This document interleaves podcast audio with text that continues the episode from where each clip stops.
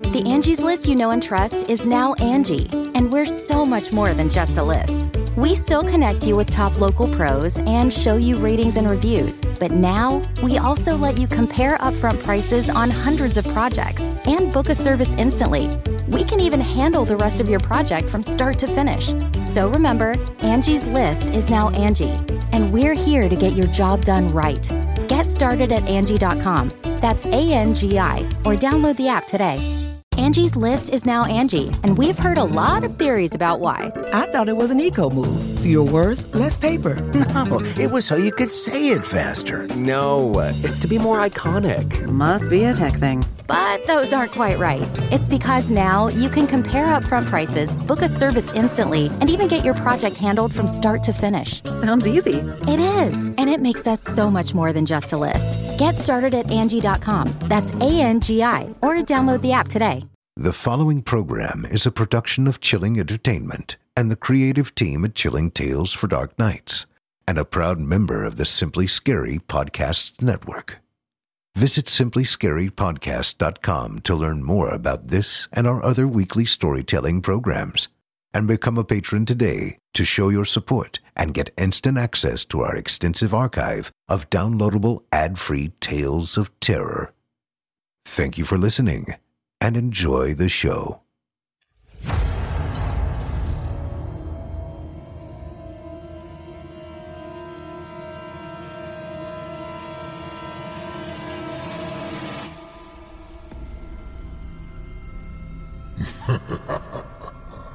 Good evening. I'm storyteller Otis Jiry, and I ain't your grandfather. From where I'm from, we don't do bedtime stories. And if that's what you were expecting, you're in the wrong place. If it's terrifying tales you're after, well then, I've got just the thing. Get comfortable, settle in, turn off the lights, if you dare. Your night is about to get a whole lot darker. Who needs sleep anyway?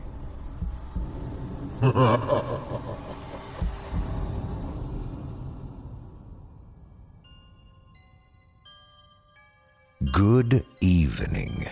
You're listening to Scary Stories Told in the Dark. Welcome to Season 2, Episode 12. I'm your host, Steve Taylor, filling in today for Otis Jiry as he relocates back to Canada. Otis will be back up soon, but until he's settled in, I'll be your temporary guide down the lonely moonlit road. In tonight's episode, we'll be featuring four stories for you, specially chosen and performed by Mr. Jiry just for you. About nefarious nature, nightmarish neighbors, dystopian dregs, and sinister societies. You're listening to the standard edition of tonight's program, which includes the first two stories. If you'd like to show your support and enjoy an extended version of this and our other episodes, featuring twice the terror, visit simplyscarypodcast.com and click Patrons in the upper menu to sign up today. Thank you for your support. It's time to get started. So get cozy, have your safety blanket handy, and brace yourself.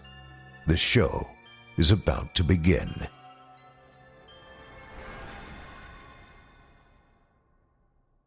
Our first tale of terror this evening comes to us from Aaron Shotwell and is entitled The Tree Keeper. I can see my house from here atop this small cliff at the edge of the woods. I suppose he could see his too once. But it's my time now. My time to look upon things taken from me. My turn to take root in what has become my new home. My father and I came here from Sussex in the spring of 1742. We were poor, barely getting by, and not far from a life of poverty in the streets. Truth be told, we fared no better than that.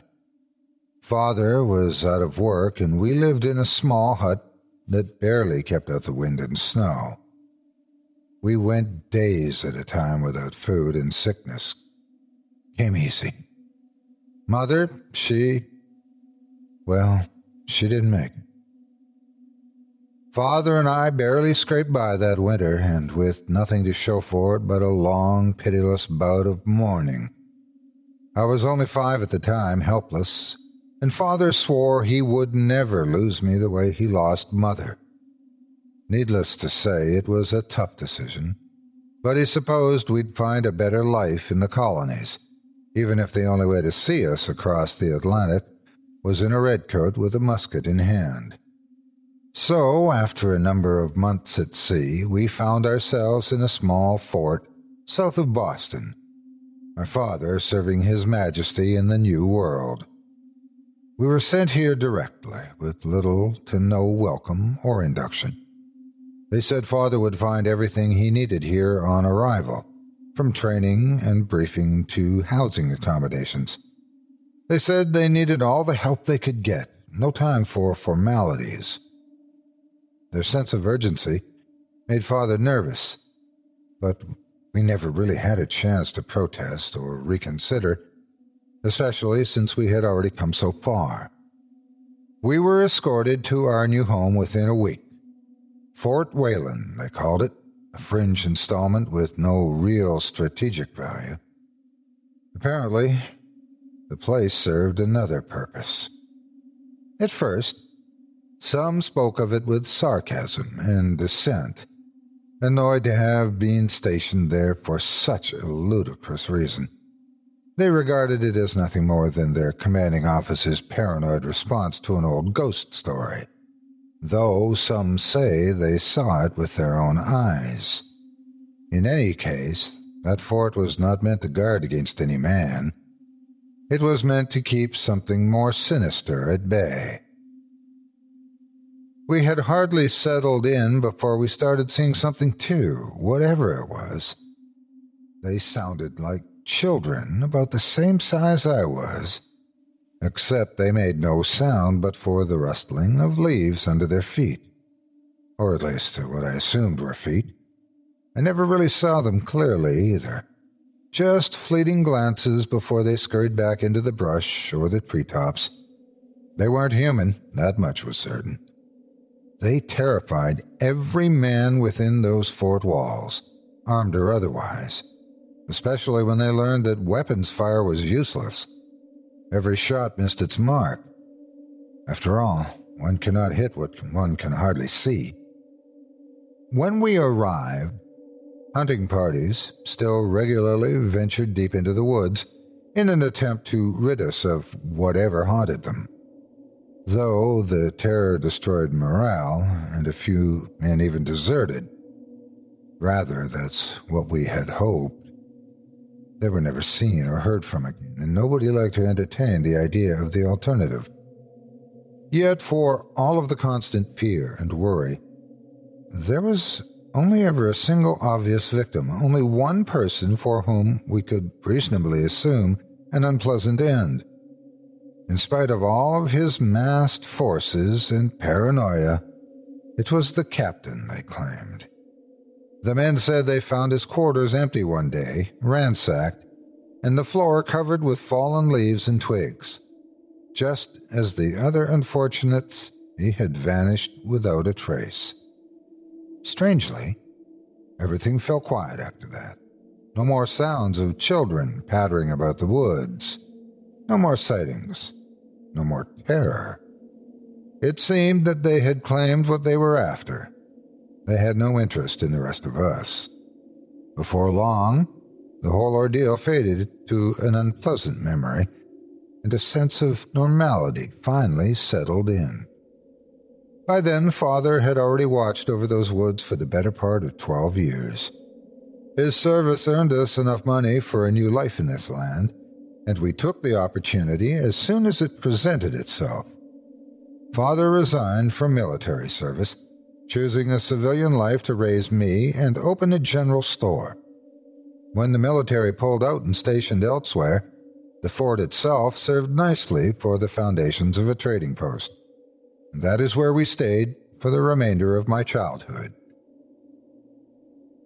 When he finally scraped together enough money, Father left to open a store in South Boston.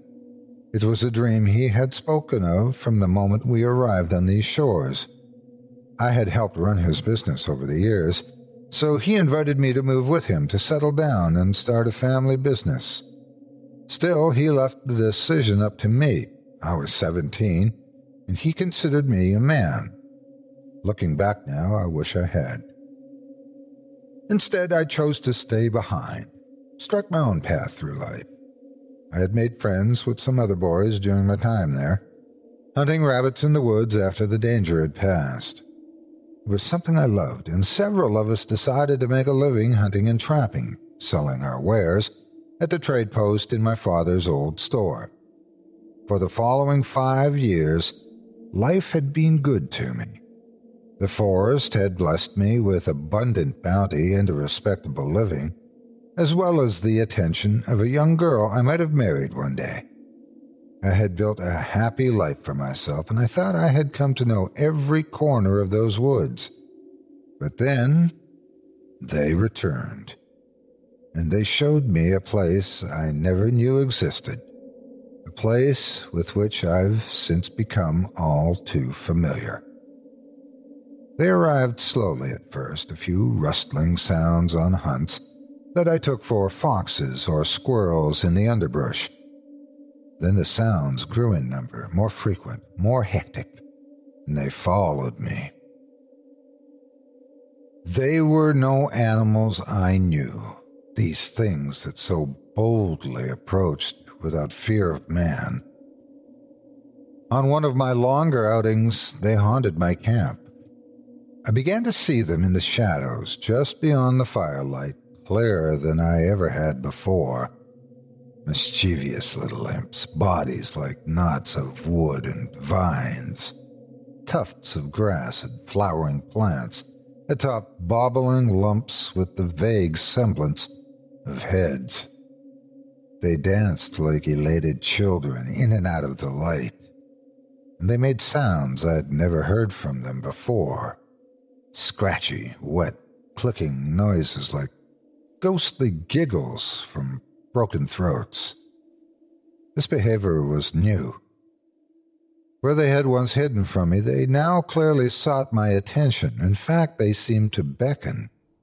Truly, I sensed no hostility from them, and from the depths of the woods came something else new a sweet scent hanging on the breeze, warm and welcoming in the same manner as freshly baked bread, perhaps more so. I'd not have thought to call it merely pleasant. No, it was more compelling. That scent, that bewitching aroma came from them. It was a portent of their coming, and it grew stronger with their every visit. It was like nothing I had ever smelled, terribly powerful, and it stirred something in me. I know now that they used it to lure me, and I'm sad to say that it was to great effect.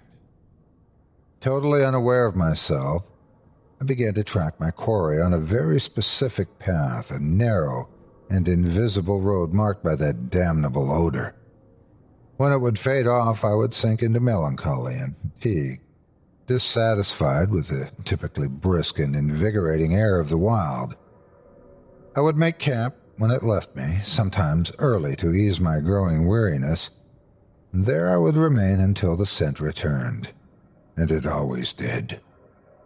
Those woods nearly chewed me to the bone before I found my way through, and the imps of leaf and root led me faithfully to my fate.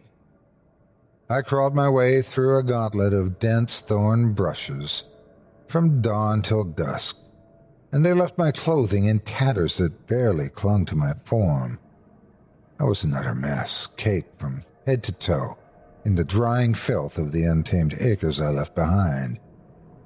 I had no provisions left and little energy left for travel. One can imagine my relief when I finally emerged into a clearing and in that clearing awaited a small, crude, precariously constructed cabin. I was astonished, to say the least. It was deeper in the woods than I had ever bothered to explore, deeper than my trade would ever take me, and much too far for any sign of civilization to be worth the trip. For whatever reason, the latter half of my journey provided little to no game to sustain me, let alone to make a living. Worse yet, I could find no source of clean water within reasonable distance. Oh, Who would build a home here? And how could they possibly hope to survive? Of course, I was not in the proper state of mind to give these questions the consideration they warranted. Near death, and with no way to survive the trek home, even if the imps would grant me control of my senses to do so, I could only rejoice at the chance of rescue. So I approached the cabin, hoping beyond hope for a hot meal, a cool drink, and a warm bed for the night. It was only in those first few steps into the clearing that I escaped the bewitching scent trail for the first time in what must have been months. I left home in the middle of summer that year, and I arrived at the cabin to find leaves crunching beneath my boots. And with that sound came another realization. It was the only sound I could hear. In fact, it was the only sound I had heard in quite some time. For days preceding, as far as I could tell, I had been the only source of movement or life in those woods. I hadn't heard so much as a single bird chirping in the canopy. I had been too entranced by the scent to notice, but no life resided there other than the trees, myself, and whoever occupied the mysterious cabin that stood before me. The thought unnerved me, though not enough to sway me from seizing the chance. Slowly, cautiously, I approached the door. Each step through the crunching forest floor betrayed my presence, rendering any attempt at stealth effectively useless. Something about the place seemed so ominous, so damning. Part of me felt the urge to flee, but another part felt welcome. Little did I know just how welcome I really was, but I would soon learn. As my loud approach sounded in the otherwise total silence, nothing answered my intrusion. Yet somehow, I still knew I was not alone. I couldn't see it, I couldn't hear it, but something or someone was watching. It had been watching my entire journey through this territory, watching with eager intent. It summoned me here, and for a reason. Nobody answered my knocks, so I slowly opened the door about the width of my wrist and peered inside. There, at the far end of the nearly empty room, I found a rather disturbing surprise. An old, thin man curled up on a bed made of leaves and grass, and I recognized his face. Captain Harrison, who no one had seen since we found his office abandoned all those years ago. He had apparently been living here in seclusion. I'm unsure just how long I stood there staring at him. I had not seen the man since I was a small child. I'd given him up for dead like everyone else. Yet, here he was, alive and looking like he had seen the worst of every year since his disappearance. He'd wasted away to nearly nothing, now little more than a rickety skeleton, in thinning skin pocked over with liver spots. He'd bald significantly and what little hair skirted that shiny hemisphere had grown long and matted with filth. The only familiar part of him was his uniform, although it had changed just as much. It had grown dirtier than I had ever imagined any garment could, and rendered nearly to shreds. Captain Harrison? I hesitantly called, he started, as did I. He seemed ill, laying with such stillness that I thought he'd taken to his deathbed. The sudden movement was jarring, but I couldn't blame him. It must have been the first word he'd heard spoken by another in years. Who's there? he croaked, thinning his eyes against the fresh light shining through the gloom. At first I was speechless. I could not bring myself to reply. Who's there? Who calls me by that name? He hoarsely demanded. I, I, I knew you, I stammered. My father, he served under you, Fort Wayland. Do you remember? He stood on weak legs and hobbled toward me as quickly as they would carry him. I recoiled a bit when he thrust his face uncomfortably close to my own. He gazed at me with bewilderment as if through a dense fog. Wayland, you, the young ones, he muttered, and his fall breath stung my eyes. He paused at length, then looked away. No. Another time, another life. I have no name now. I am. I care for them. They need me. He trailed off, meandering back to his bed of grass. He lay down and faced the wall, dismissing my presence. I raised my voice, shouted, poked, and prodded, but to no avail. It didn't seem that he was ignoring me so much as in his mind I simply ceased to exist. I could hear him muttering in his fitful sleep something about elder trees and saplings and how he wished to join them. Clearly, he had gone quite mad. Though if he had indeed been tormented by the same entities that led me to him, if he suffered that bewitching odor and the dancing of the imps for all those years, his state of mind made perfect sense. I could not imagine what he must have been through. Begrudgingly, I gave up trying to rouse him. He would answer my questions in the morning. Till then, I was content to rest on the other side of the room. Honestly, I should have never closed my eyes in such a dreadful place much less while sharing it with a madman. However, I had no strength to brave those woods any farther. I doubt the imps would have let me wander far anyway. I had little choice. My sleep was restless that night, even painful. Torrential dreams of howling voices calling to me.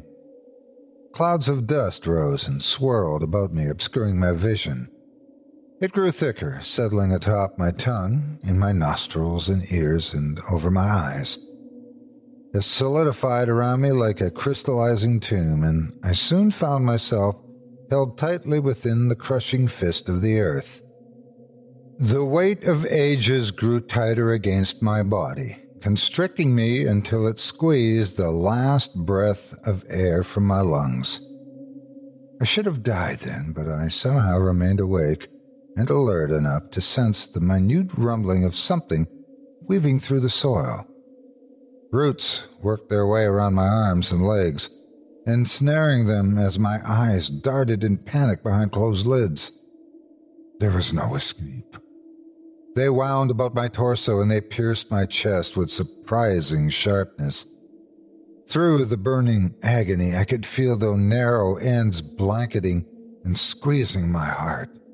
The pain grew ever more intense, throbbing through my arteries and veins. Just as my limbs fell numb, I heard a faint voice. We're a new one, my lords, it said. He is young and strong, this one, a man of the forest. He will serve you well. And all fell silent. Waking was bittersweet. I gulped deep lungfuls of air in shock. Breathing so quickly made my head spin and my heart pound, but I didn't care. Each sweet breath warned me to never take life for granted again, and I wouldn't. I stretched my limbs and flexed my digits, and I sighed as I felt the blood flow through them once more. Thank God it was only a nightmare. It was a horror I hoped never to experience again. Yet, despite my relief, I awoke in terrible discomfort. I had gone to sleep hungry, thirsty, and exhausted, and it had grown far worse in the night. My skin had lost its pallor, and I felt lightheaded. My vision had turned hazy. My mouth felt like a sweltering desert, and I was starving. I had never felt so ill in all my life. Most disturbing of all, a curious rash had spread across my chest, violently red and swollen, and it burned like fire. It originated from the point where the dream roots had pierced my flesh. The agony I suffered that night, whatever had caused it, in waking reality, had been real. Had I been in a more stable state of mind, I might have suspected ill intent from the deranged Harrison but I could think only of my parched throat and the gnawing hunger pains. I could hardly move, and Harrison was nowhere to be found. So I crawled desperately for the door, slowed by my sudden weakness, but I could not stop. The pangs of hunger were relentless. I would have eaten the dead leaves of the forest floor to ease the pain if I had to and I nearly did just that. I was already holding a crumbling mass to my open mouth before I saw something far more appetizing in the distance. I saw Harrison, just past the trees in another tiny clearing, tending to a small vegetable garden. Behind him sat a basket of crudely woven tree bark containing what appeared to be large, distorted turnips. They looked edible, and that was the only thing that interested me. I rose and scrambled for the clearing faster than I would have thought my ailments would permit. Desperation is our greatest motivator, it seems. All I could see was food, and my aching body would not stand between me and those peculiar vegetables. I tumbled and clumsily overturned the basket, spilling its contents to the muddy patch of their growth. Still, I heard no protest from Harrison, if he was even yet aware of my presence. He seemed much too busy doting over those roots still buried to care. The strange vegetable pulsed in my hands like a fervorish heart, and it felt warm, alive in a way no plant should be. But its alien nature did not sway me. I didn't even bother to brush away the mud. I just bit in through the filth, and it released sweet fluid that quenched my burning throat. The husk, rich and succulent, tasted of cooked flesh and the purest goodness of earth. It washed my pain away, made me whole again, and it would sustain me for a time. The sudden relief was overwhelming. It calmed my mind and relaxed my body, and I fell into a more peaceful slumber, though not before catching a blurry glimpse of Harrison's face gazing down at me. He wore a satisfied grin. I awoke in the cabinet with the last light of dusk spilling through the half open door. I'd been out for most of the day, and Harrison had apparently carried me. How he even managed to budge me with his waning muscles, I'll never know. In hindsight, I suppose it might not have been him at all, but some other unseen hand.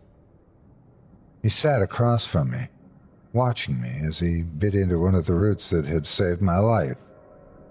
He wore the same grin all the while, munching the life giving vegetable with yellowing teeth, some broken or missing. He stared into my eyes at length, and he chuckled through a mouthful of the strange turnip. What's so funny? I asked, finally able to speak. He chuckled again, and he stared at the rash on my exposed chest. It had turned leathery and thick like a nasty scar. I touched it, and I could swear that it moved beneath my fingertips, however slightly. I recoiled in horror. And his chuckle turned into a full belly laugh, juice dribbling down his chin. I was confused and infuriated. What in the bloody hell is this? I demanded. What's happening to me? What have you done? The seed, he murmured. I narrowed my eyes at him, dissatisfied with his answer. He continued, speaking louder this time.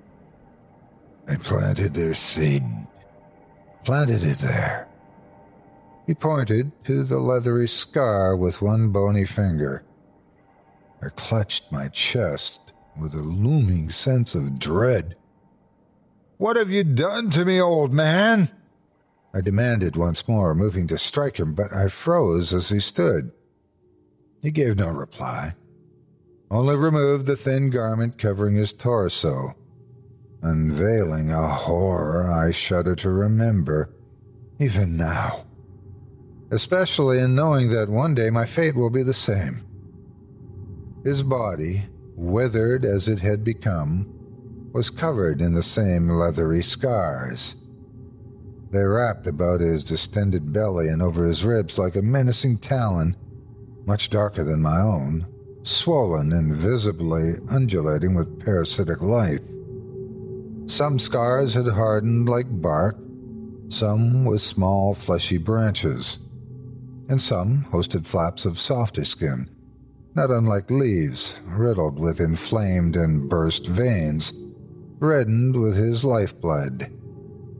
Here, you see? He laughed in madness. This is the gift I give to you. The sight was too much to bear. My gorge rose and I nearly vomited, but he shouted at me furiously, No, you mustn't waste the feeding root. They gave it to you. You will be grateful. I swallowed hard. A cold sweat glazed my skin as I beheld his grotesque form. What? What are you? I stammered. A menacing smile crept across his lips. I am ascended, boy. Evolved. I eat of the root every day that they might grow. I tended to my masters in their need, keep them safe and hardy. I give them my flesh, and soon, soon I will join them. I will become one of their elder trees. This is my reward. I gasped a series of deep, panicked breaths. You call this a reward? I tried to calm myself and gather my thoughts. What is this place? What are they? Why are they bring me here? They need you. Need me for what? Why me? They will tell you. You will hear them soon. I grew tired of his cryptic nonsense. Well, I want no part of it. I just want to go home. Don't you see?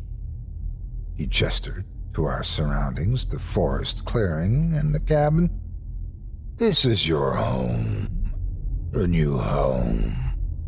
You've been chosen. I wouldn't hear another word of it. I gathered all of my strength and ran for the door, threw it open in a rage, and sprinted blindly into the woods. You've nowhere to run, he called after me. They'll not let you leave. I ignored his warning. Nothing could keep me there. Not if I could help it. Nettles and twigs stung my bare feet with every step. Bare bushes left me covered in cuts and scrapes. I had no idea where I was going, but I didn't care. I only wished to put as much distance between me and that horrible place as possible. I would not be their prisoner. I ran through the night, even through total darkness. It wasn't until I tripped for the third time and sprained my ankle that I finally stopped. I fully expected the imps, or something more terrifying, to pounce on me and drag me back to the clearing. They didn't. They didn't need to, I soon learned. As I stubbornly crawled even further into the forest, just as Harrison said, the voices finally caught up to me. Or perhaps it would be inaccurate to call them voices. They used no words, only expressed the force of their will with demanding aches in my head. They needn't have spoken, for I understood them all the same. They were the trees, the oldest and wisest of them. The elders. They called for my return, and their fury stirred the scar upon my chest.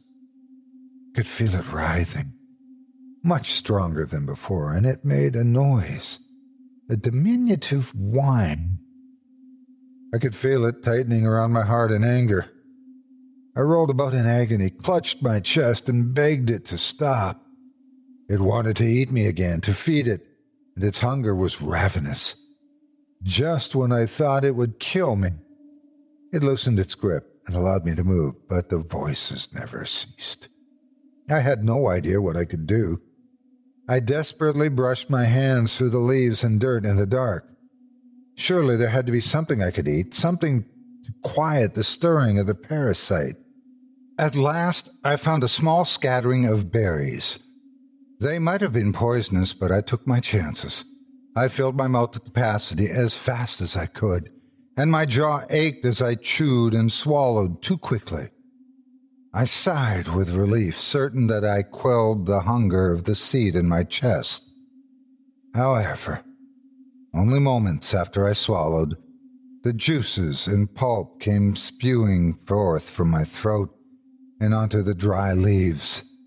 The berries hadn't even reached my stomach before they were ejected, and the voices in my head sounded once more. The root, they said, and the parasite gave one more nourishing, breath stealing squeeze. The parasite would only accept the root that sated it before. And that's when I understood. This thing in my chest, this seed, was no gift at all. It was a leash. I had never seen that strange vegetable before my time in the clearing, and I suspected I would find it nowhere else. Doubtless they grew only at the feet of the elder trees. I would have died that night had I not stumbled upon a small stream, the first I had ever come across since I left my home months before. Perhaps I thought it was the water source that fed the root patch, and I could safely assume that my captors agreed as the pain in my chest and the voices in my head began to subside as I followed it to the south. I followed its winding trail until morning, and it led me faithfully to the patch where I gorged myself on my only available relief. Through mouthfuls and short breaths, I looked around in sorrow at my prison, defeated. The seed was within me now, and I could survive nowhere else. Of course, Harrison knew this all too well, so it was no surprise to find him waiting for me. You cannot leave, boy, he gravely declared as he trudged toward me through the mud. Your old life is over. You serve us now. I could give no reply. I knew he was right, and I despaired. Just as I finished off the root, the voices called again. Louder this time, and Harrison heard them too. The largest of the trees groaned, and they seemed to lean inward toward him, almost as if bowing in respect. It is time, he exclaimed. At last! Oh, how I've waited for this day! Thank you, my lords! I watched as great roots rose from the soil and wrapped about his legs, climbed his body, and pierced between his ribs. His pain was obvious, and yet he laughed through the blood pooling in his mouth, giving thanks until his last breath. Before long, he fell still and silent. His glassy eyes focused on mine as the last of the roots sealed him in a wooden cocoon and dragged him beneath the soil. It was the strangest, most frightening thing I had ever witnessed. Soon he was gone forever, and I was left alone to contemplate my fate. That night, as I rested on the newly vacant bed of grass, I heard from him one last time. Speaking with a wordless force of will, the same as the elder trees, these were his parting words to me. Service. Care for us as I cared for them before you. Here you will have all you will need. Serve us well, and in death, live forever among us. That was 25 years ago, and I have lived here alone ever since. To keep the elders healthy, I tend the saplings and the feeding roots, and I sate the seed in my chest to live. I am the tree keeper, just as many before me. And one day some unwitting child will take my place. Over time, the trees will take back the forest they will take the dwellings of men, and we can only hope they will spare us, if only to serve them. Until then, I will give them my flesh and labor, and to feed the seed that will preserve my soul in ancient wood.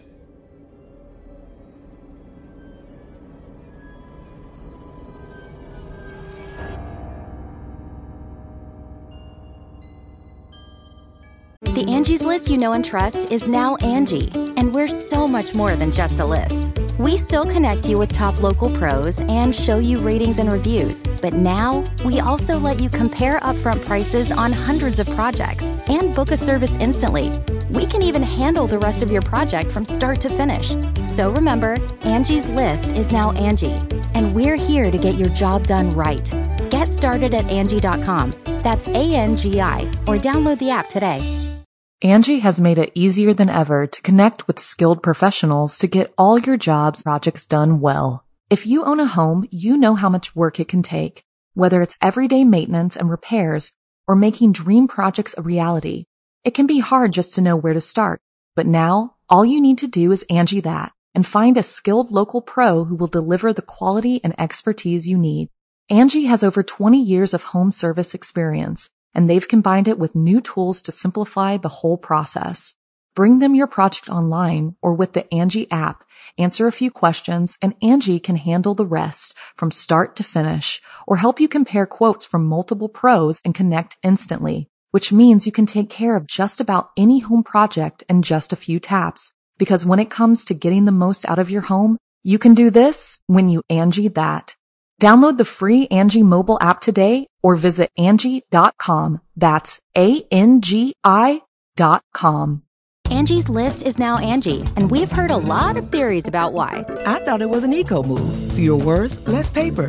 No, it was so you could say it faster. No, it's to be more iconic. Must be a tech thing. But those aren't quite right. It's because now you can compare upfront prices, book a service instantly, and even get your project handled from start to finish. Sounds easy. It is, and it makes us so much more than just a list. Get started at Angie.com. That's A N G I, or download the app today. Our second story this evening was penned by author Kenneth Kohl, entitled The Kids Next Door.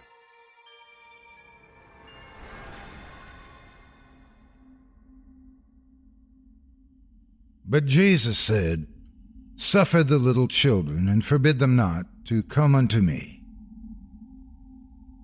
After a job related relocation to Indianapolis, my family and I were given an allowance to rent a home in the city in order to give us some time to look for our forever home.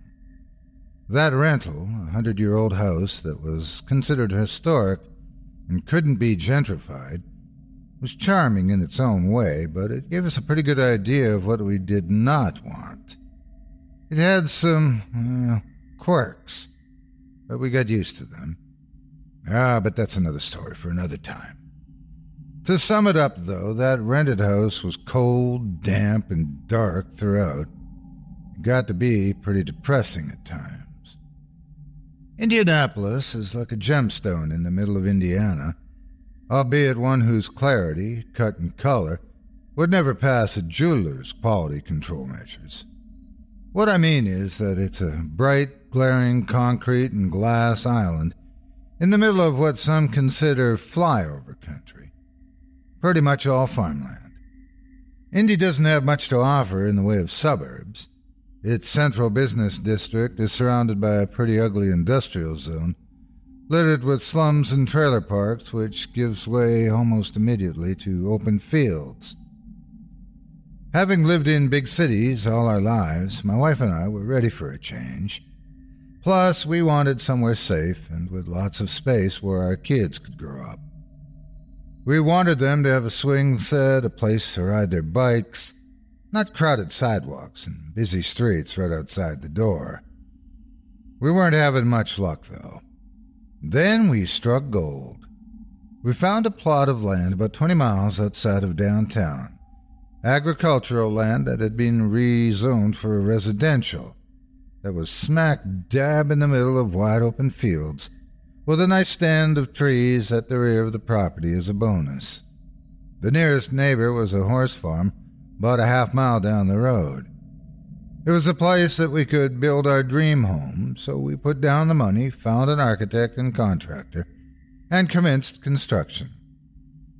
The first snag during construction would become an omen of what was to come, but at the time we thought it was just an inconvenience.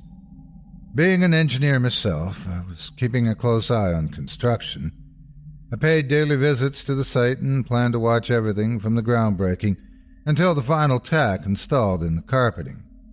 The contractor had broken ground and was beginning excavation for the basement and footings. They were making good time until one fateful day. I showed up at the site after work to find that the contractor's men had left, the equipment was gone, and there was a large and obviously ancient metal tank sitting on the ground at the edge of the hole. Uh oh.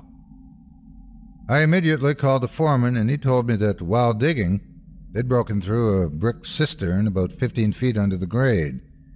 He almost lost a piece of equipment down the 30 foot deep hole underneath. They had found the metal tank near the well and pulled it out. It would have to be inspected by the EPA to test for environmental hazards and that would set them back about a week. He was more concerned, however, about how he was going to work around the deep hole. Filling it in with soil would cause settling problems later, and he certainly couldn't fill it with concrete. It would have raised the construction cost by tens of thousands of dollars. When I told my friends about the obstacle my contractor had stumbled upon, almost all of them joked. What's next? An ancient Indian burial ground? I laughed. I had a sense of humor about it back then. After the EPA cleared us, the contractor proceeded with construction. He'd come up with a plan to cast a reinforced concrete beam across the top of the old cistern and cast the house's footing across it. So I got the bonus of having the north wall of my home supported by a very deep footing. Not a bad deal, but even after moving in and living there for years, the thought of that big, dark, empty space lying beneath my basement floor eh, sort of gave me the willies. There were no other hitches throughout the rest of the home's construction, save for the usual deviation from plans and wrong materials being delivered. No more big surprises, although they did pull up the occasional interesting brick or antique tool when doing earthwork around the yard. When complete, our new forever home was the complete antithesis of the rental we were moving out of. The floor plan was open and airy, with plenty of light streaming in from the windows in every wall. A particular favorite spot for the whole family was a large all glass sunroom at the back of the home. It was a beloved place to curl up on the couch and read during the winter, or sit and watch the children play during the summer. During the fall, we had a beautiful view of the woods and the changing colors of the leaves. It was perfect. For a while, anyway. It was a few weeks after building a huge swing set playhouse for our two boys. that I first noticed the four children playing in our backyard two boys and two girls. The oldest of the girls seemed to be in her early teens, and the youngest, her brother, I assumed, perhaps five or so. The age of my youngest son. The boys were outfitted in coveralls, and the girls were dressed in simple shifts. Their clothes reminded me of the Amish, and since the nearest neighbor was the horse farm, I naturally assumed that the children belonged to the couple owning the place. Odd. We had met them briefly when moving into the new house, and they never mentioned having kids. Some people are funny that way, though. I was happy to see the children. I'd been thinking that my own kids were not going to have anyone to play with, no friends. And here were four children who obviously lived quite close. I opened the back door and stepped out onto the deck. Hey there, guys. I no sooner got out the words than the kids reacted. They looked up at me, seemingly startled, and took off running. Wait, it's okay. You're welcome to. I trailed off. I hope I, I didn't scare them. I found myself wishing that they would come back. Perhaps I would take a walk down to their parents' farm when I had the time and let them know that the children were allowed to play in our yard, that we didn't mind. After a couple of days, I realized that it had slipped my mind, but it didn't matter because the children were back playing on the swing set again. I figured that I should approach them more carefully this time. I put together a tray with a pitcher of Kool Aid and some cookies, an international sign of goodwill among kids, and started out the back door once again. Anyone up for some cookies? I called out. It didn't work, though. They caught a glimpse of me and took off through the trees again. Dang, felt really bad for scaring them. I really needed to get over to that farm and talk to them. Once again, though, I got busy with other things and the task went on the back burner. I came up with a plan. Sure enough, the kids came back. This time, though, instead of going outside myself, I sent my own two boys, then five and seven, out as ambassadors. My strategy worked. The children were a bit wary at first, but soon warmed up to my boys. After a while, I called the boys in and sent some drinks and snacks out with them. Once I had seen that all of the kids had taken something, I went outside. This time, the children didn't run away. The older girl spoke up. Please forgive us, sir. We, we didn't mean to play here without your permission. Oh, nonsense, I replied. You can all come over whenever you feel like it, whether my boys are out or not. We're neighbors. I received a chorus of thank yous from the children. Well, I'll leave you to it. Once again, I'm happy that you kids are around. I'm sure my boys will enjoy your company. The boys did enjoy their company. Over the following weeks, they'd all become the best of friends. My boys began asking if they could go to the children's farm to play, and I hesitated at first because of their ages, but soon relented. The children seemed so nice and polite after all. And the oldest girl was what my wife and I thought of as babysitting age, so I figured that they were safe with her. One day my boys arrived home with dirty clothes, dirtier than usual, and I asked them what they'd been up to. Nothing, was the usual reply, but this time my older son, by then eight years old, seemed really excited. We were out checking the cemetery, Dad. Boy, that came as a shock. It was my first impression that there was nothing around us. What cemetery? The one in the woods, my boy said. The other kid showed us. Well, this I had to see for myself. I'd been a kid once too, though I barely remembered it. I did recall making up places. An old boathouse became a fort for my younger self. The fishing pond seemed like an ocean. The kids had probably found some interesting looking rocks and imagined that they were tombstones. Still, I asked if they could show me. My younger son was tired and went directly upstairs to take a bath, but my older one, still full of energy, was eager to go. It's getting dark, Dad. We better get there while we still can't see. He led me off into the woods at the back of the property. Needless to say that I was shocked by what I saw. Well, I'll be damned. I mumbled to myself. There was a farm back there in the woods, a small one, yes, but a farm nonetheless. It was in decrepit condition and no longer inhabited. No house left, but there was a small barn, half falling down, a corral that looked like it once held sheep or goats, and a large low structure, another barn, but perhaps for the small animals or chickens. There was an old truck back there. Not a truck like you'd normally picture, but a panel truck on wagon wheels.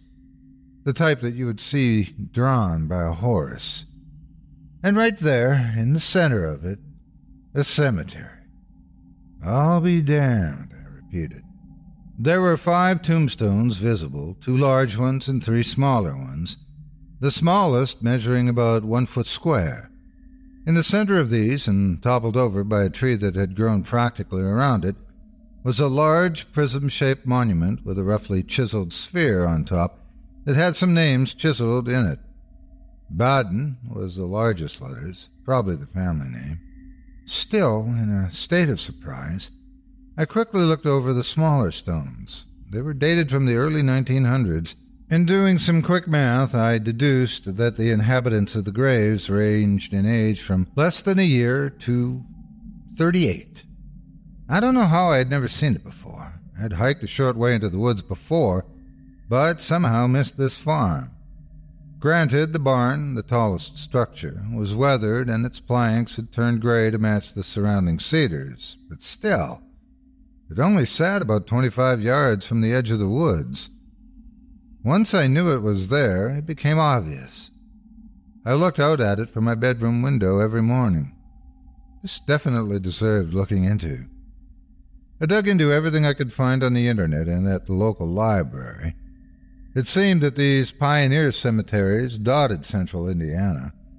A quick search turned up at least three more within a couple miles of my house. The Baden Cemetery, my cemetery, however, was not listed among them. The long and short of it was this. During the late 19th century, pioneers were crossing the Midwest on their way to America's west coast. Many of them found sufficient places along the way and decided to settle in those spots. They would build their tiny homesteads and usually live out their lives there. Many of the older families still remain. The reason for the concentration of these homesteads and cemeteries around our area was the proximity to what would become Route 40, one of the first major travel ways across the United States. Unfortunately for many of the budding families, the great influenza epidemic of 1918 struck, Dense populations fell quickly because of communal wells and sanitary facilities. Even the outlying farms fell victim because of shared groundwater or a family member that had picked up the bug on a visit to town. Most of these smaller homesteads fell into disrepair and their farms and deceased were absorbed back into the wilderness. As the old family cemeteries were discovered, they were usually cleaned up out of respect for the dead and there were vast movements and societies dedicated to restoring the tombstones in their gravesites, as well as compiling records of those who were buried there. On one of my almost daily visits to the cemetery, I verified that the residents had indeed all died in or about 1918, victims of the flu, sure enough. Once all my sources of information were exhausted, I contacted the local historical society. I told the representatives about the cemetery and expressed my interest in helping to clean it up and get it recorded in the historical register. They were excited and sent someone out, literally within hours, to take a look. Her name was Jody, I believe. Jody and I walked out to the woods. She asked all types of questions and told me a little bit about the history of the area, most of which I had already discovered on my own. She did point out a couple of interesting things, though. She had brought a long piece of rebar and began walking around, poking it into the ground. Just, uh, yeah, just as I expected. She said, There are more. More? Yes, more, more graves. She explained that, because the grave markers were small and not supported on concrete pads, as they typically are now, they tended to sink into the ground. She estimated that there may have been up to 25 people buried there. The other tidbit she let me in on was a little disconcerting. If you find any bones, let me know immediately. What? Bones? She went on to explain that although most of the wooden coffins tended to rot away over time, foxes would sometimes pull up metal hinges, jewelry, bits of clothing, and even bones. After everything that I had been through in my life, I was not squeamish. Still, this revelation sat ill with me. Throughout all of this, the thought of the neighbor's children had taken a back burner. They were the ones who were really responsible for the discovery. Perhaps they knew more. I would definitely need to talk to them. I told Jody about them, and she expressed an interest in meeting them also. While she had me on the phone, she asked me if she could email some documents that she had found regarding my neighbors, as she had taken to calling them. The family who were most likely occupying the graves out there behind me. I remember joking that they were the perfect neighbors, always quiet and never asking to borrow my lawnmower. While the Bodden family were the final owners of the farm, Jody found out that they had married into the family of the original owners the Buckshot family. Turned out that the Buckshot boys were grave robbers by trade. The not so nice kind who opened recently filled graves to steal jewelry and valuables. They'd gotten into trouble for it a number of times. Ironic, since we would almost be. well, digging up some of their graves. Only we wouldn't be stealing anything, just restoring and preserving them for history and out of respect. The neighbors' kids hadn't been around in a while, so Jody never got the chance to talk to them. After a bit of research on her part, she found an heir to the sliver of property, one who didn't even realize that his family had owned the land in the area, and they had made arrangements for him to begin clearing the area with the assistance of volunteers from the local Pioneer Cemetery Restoration Society. They did find a number of bones at the back of the farm but determined that was the location where the farmers had slaughtered hogs and dumped their carcasses. The workers had not come across any human remains yet. My interest in the project did not wane. In fact, it intensified. I began visiting other cemeteries and museums. The Indiana State Museum had a large exhibit dedicated to relics of the early 20th century, with a section devoted to burial practices, which were a fact of life, big part of life, given harsh conditions that the early settlers had faced. That's when it started to become creepy for me. I was fascinated by some of the vestiges of the time that the museum curators had on display fancy burial clothes, photos of the dead in their coffins, a common practice apparently, ringlets woven of hair from the deceased as remembrances, and, most disconcerting, Small caskets, child sized coffins. That really hit home. Being a father of two young boys, I was disturbed by the thought of a parent having to bury their fledgling child. Then I saw it, the thing that would haunt my dreams a child sized casket with a window set into it. A window that would display the child's face and upper body. There are photos of such coffins with their occupants displayed next to it. All that went through my mind was, when the hell would someone ever do that? That is so freaking disturbing. Back in the day, people were certainly a different breed. I left the museum immediately and literally could not even eat the rest of the day. From that point on, I lost interest in the work going on in the woods behind my house. Honestly, I didn't lose interest so much as I avoided it. I dreaded the thought of the workers unearthing one of the small caskets. Caskets that were undoubtedly out there, given the ages shown on the grave markers. Worse still, what if one of them had that glass pane in it? I couldn't handle seeing that, no way. I did my best to forget about the whole mess, after avoiding a few of Jody's calls, she must have finally gotten the message and stopped bothering me.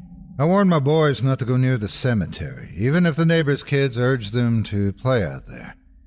Not wanting to scare them, I explained it away with the excuse that the barn was old and dangerous, ready to collapse at any moment, and that the volunteers working out there did not want to be disturbed. Ironically, the big discovery came on Halloween Day 2012. Jody thought that it was a big enough event that she skipped calling and just came knocking at my door.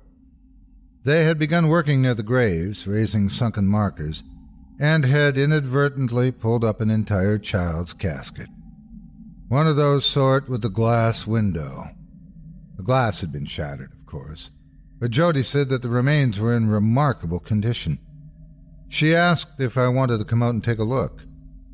I told her that I simply wasn't interested anymore and slammed the door before she had another chance to speak. I warned the boys again that they were not to play in the woods, especially after the discovery. My worry was doubled because of the holiday. As I said, it was Halloween. What better way for kids to celebrate than visiting a spooky graveyard and telling ghost stories? The afternoon faded, dusk came, and darkness soon followed. Even moonlight could not filter through the overcast night sky. Around nine o'clock, I heard banging on the back door. Trick or treaters? Not in our neighborhood. It was too far out of the way, not enough houses. Didn't make economic sense for true candy hunting aficionados. I went out to the door and looked out. It was the neighborhood kids. Only three of them. They seemed to have left the youngest boy at home. Relieved, I opened the door and apologized. Sorry, kids, I didn't think we'd be getting any trick or treaters tonight. Guess I didn't plan ahead, I chuckled. But I'll catch you next time, okay? One by one, their faces changed to outrage, pure hatred, and the politeness that they had always exhibited disappeared entirely. Blast you, you cussed old bootlicker, said the older of the two brothers. Fuck off, you Nancy boy prick, said the younger girl, explicitly appalling given her age. The older girl finally said, Let's leave this blue nosed twat to the devil. And the children ran off into the woods. Damn it all, what the hell got gotten into them? Just because I didn't have candy? I was so angry that I paced for half an hour. My boys, still awake, had come down to see what was going on. You're never playing with those damn kids again, I threatened. But in reality, I thought, at least not until I get an apology and an explanation. I gave my boys a lecture on politeness and sent them off to bed. I sat down in my favorite chair and flicked on the television. Due to the complete blackness outside, I didn't see them approach the house, but I was startled when all three children slammed their hands against the great windows along the back of the house.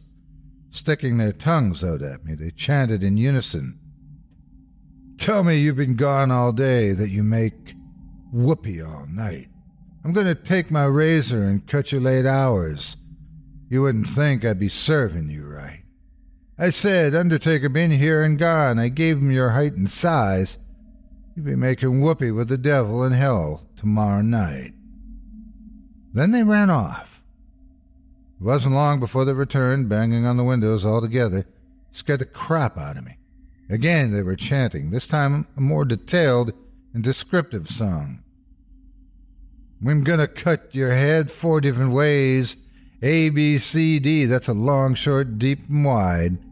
I'm going to cut EFG right across your face. HIJK, that's where running bound to take place. Cut LMN across both your arms, and we'll sell and pedal gal your whole life long. And so on. You get the gist? At least these kids knew their alphabet. This continued most of the night, long after normal kids should be asleep in their beds. I would definitely be visiting their parents the next day, first thing in the morning. We were already in bed when I heard the glass break. One of them had thrown a rock at a window downstairs and it shattered the pane. I ran down the steps and threw open the back door. A man of words and not of deeds is like a garden full of weeds. And when the weeds begin to grow, it's like a garden full of snow. And when the snow begins to fall, it's like a bird upon the wall. And when the bird away does fly, it's like an eagle in the sky. And when the sky begins to roar, it's like a lion at the door. And when the door begins to crack, it's like a stick across your back. And when your back begins to smart, it's like a penknife in your heart. And when your heart begins to bleed, you're dead. You're dead. You're dead indeed. Again, they ran off. I decided that I wasn't going to play around anymore. I knew that they were only children. But I grabbed a baseball bat from a bin in my garage and took up a post on the steps of my deck in the backyard. Let's just see them come back again, I thought. The next time it was only the teenage girl who came out of the woods. She approached me cautiously, her head lowered, not looking me in the eyes. We're sorry, sir, she said softly. We're just so angry. They took our brother. What? I wrinkled my brow. Who took your brother? Why? The bad people. They came to our farm and took our brother away. An anxious feeling began creeping into me. I felt a shiver up my spine. Where are your parents? Dead, sir, she replied matter of factly. Hold on. Now I was in an outright panic. Was this a prank? What if it wasn't? Not to be made a fool of, I wasn't about to call the police just yet. I told the girl to wait at the house while I jumped into my car and sped down the road to the neighbor's farm. The lights were on in the house, and I could see someone moving inside, so I approached the front door. After I felt sure that it was safe, I screwed up my courage and knocked. The owner of the farm answered. Oh, thank God you're okay. I breathed a sigh of relief. Then my anger returned tenfold. Do you know what your damn kids have been up to? He looked at me as if I was a lunatic. What are you going on about? We don't have any kids.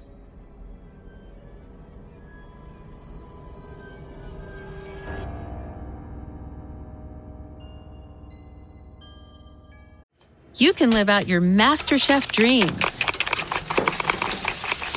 when you find a professional on Angie to tackle your dream kitchen remodel.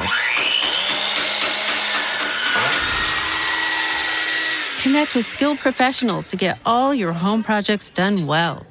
Inside to outside, repairs to renovations. Get started on the Angie app or visit Angie.com today. You can do this when you Angie that. The longest field goal ever attempted is 76 yards. The longest field goal ever missed? Also 76 yards. Why bring this up? Because knowing your limits matters, both when you're kicking a field goal and when you gamble. Betting more than you're comfortable with is like trying a 70 yard field goal. It probably won't go well. So set a limit when you gamble and stick to it. Want more helpful tips like this? Go to keepitfunohio.com for games, quizzes, and lots of ways to keep your gambling from getting out of hand. I'm Steve Taylor. Thanks for joining me tonight for Scary Stories Told in the Dark. If you'd like to learn more about me, you can visit my website at steveTVO.com. That's Steve T as in Thomas, V as in Victor, O as in Oscar, dot com. Or check out my featured narrator page at simplyscarypodcast.com.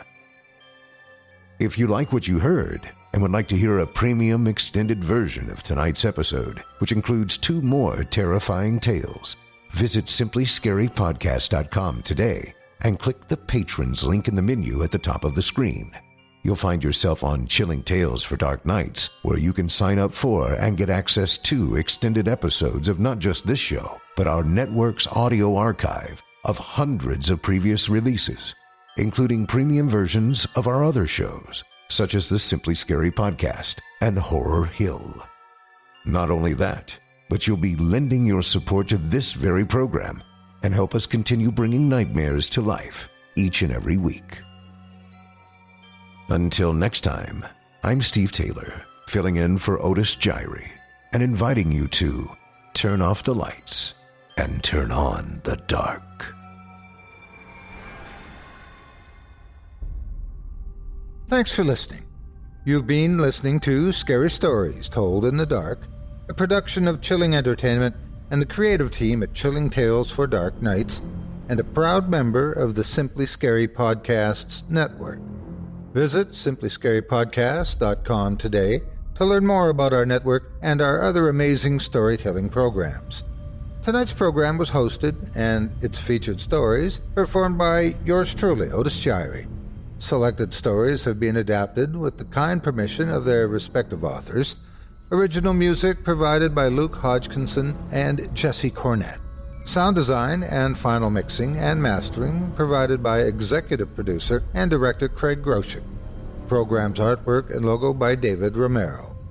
If you're looking for some fresh tales on a daily basis while waiting for the next podcast, check out my YouTube channel, the Otis Jiry channel, and my extensive collection of narrated tales there.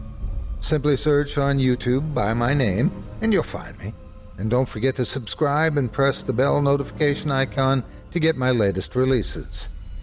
Got a scary tale of your own that you'd like performed? I take submissions. Email it to me today at otis at simplyscarypodcast.com to have your terrifying tome considered for production in a future episode of this show.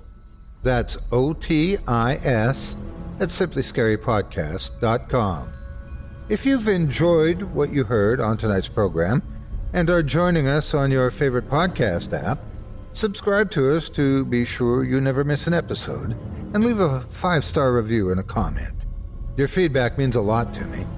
You can also follow Chilling Tales for Dark Nights and yours truly on Facebook to connect anytime and get the latest updates on this and other programs and my channel. If you're listening on the Chilling Tales for Dark Nights YouTube channel, do us a favor and hit the subscribe button and the bell notification icon for CTFDN as well to get more spooky tales from me and the crew and another episode of this program each and every Wednesday. And don't forget to hit that thumbs up button to tell us how we're doing and leave a kind word or a request. And don't forget to visit us at chillingtalesfordarknights.com and consider supporting the team by becoming a patron. In addition to helping us out, you'll get exclusive access to our audio archive and ad free downloads of all your favorite stories, including those you've heard on this program. As for me, I'll be back next Wednesday with more terrifying tales to keep you up all night. But that's all right. Who needs sleep anyway?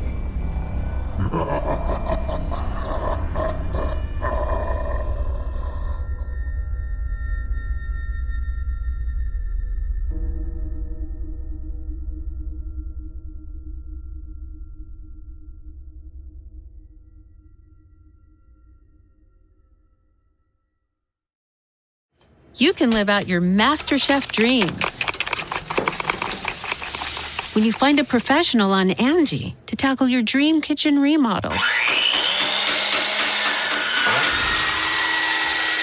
Connect with skilled professionals to get all your home projects done well. Inside to outside, repairs to renovations. Get started on the Angie app or visit Angie.com today. You can do this when you Angie that. The Angie's list you know and trust is now Angie, and we're so much more than just a list. We still connect you with top local pros and show you ratings and reviews, but now we also let you compare upfront prices on hundreds of projects and book a service instantly. We can even handle the rest of your project from start to finish. So remember, Angie's list is now Angie, and we're here to get your job done right. Get started at Angie.com. That's A N G I, or download the app today.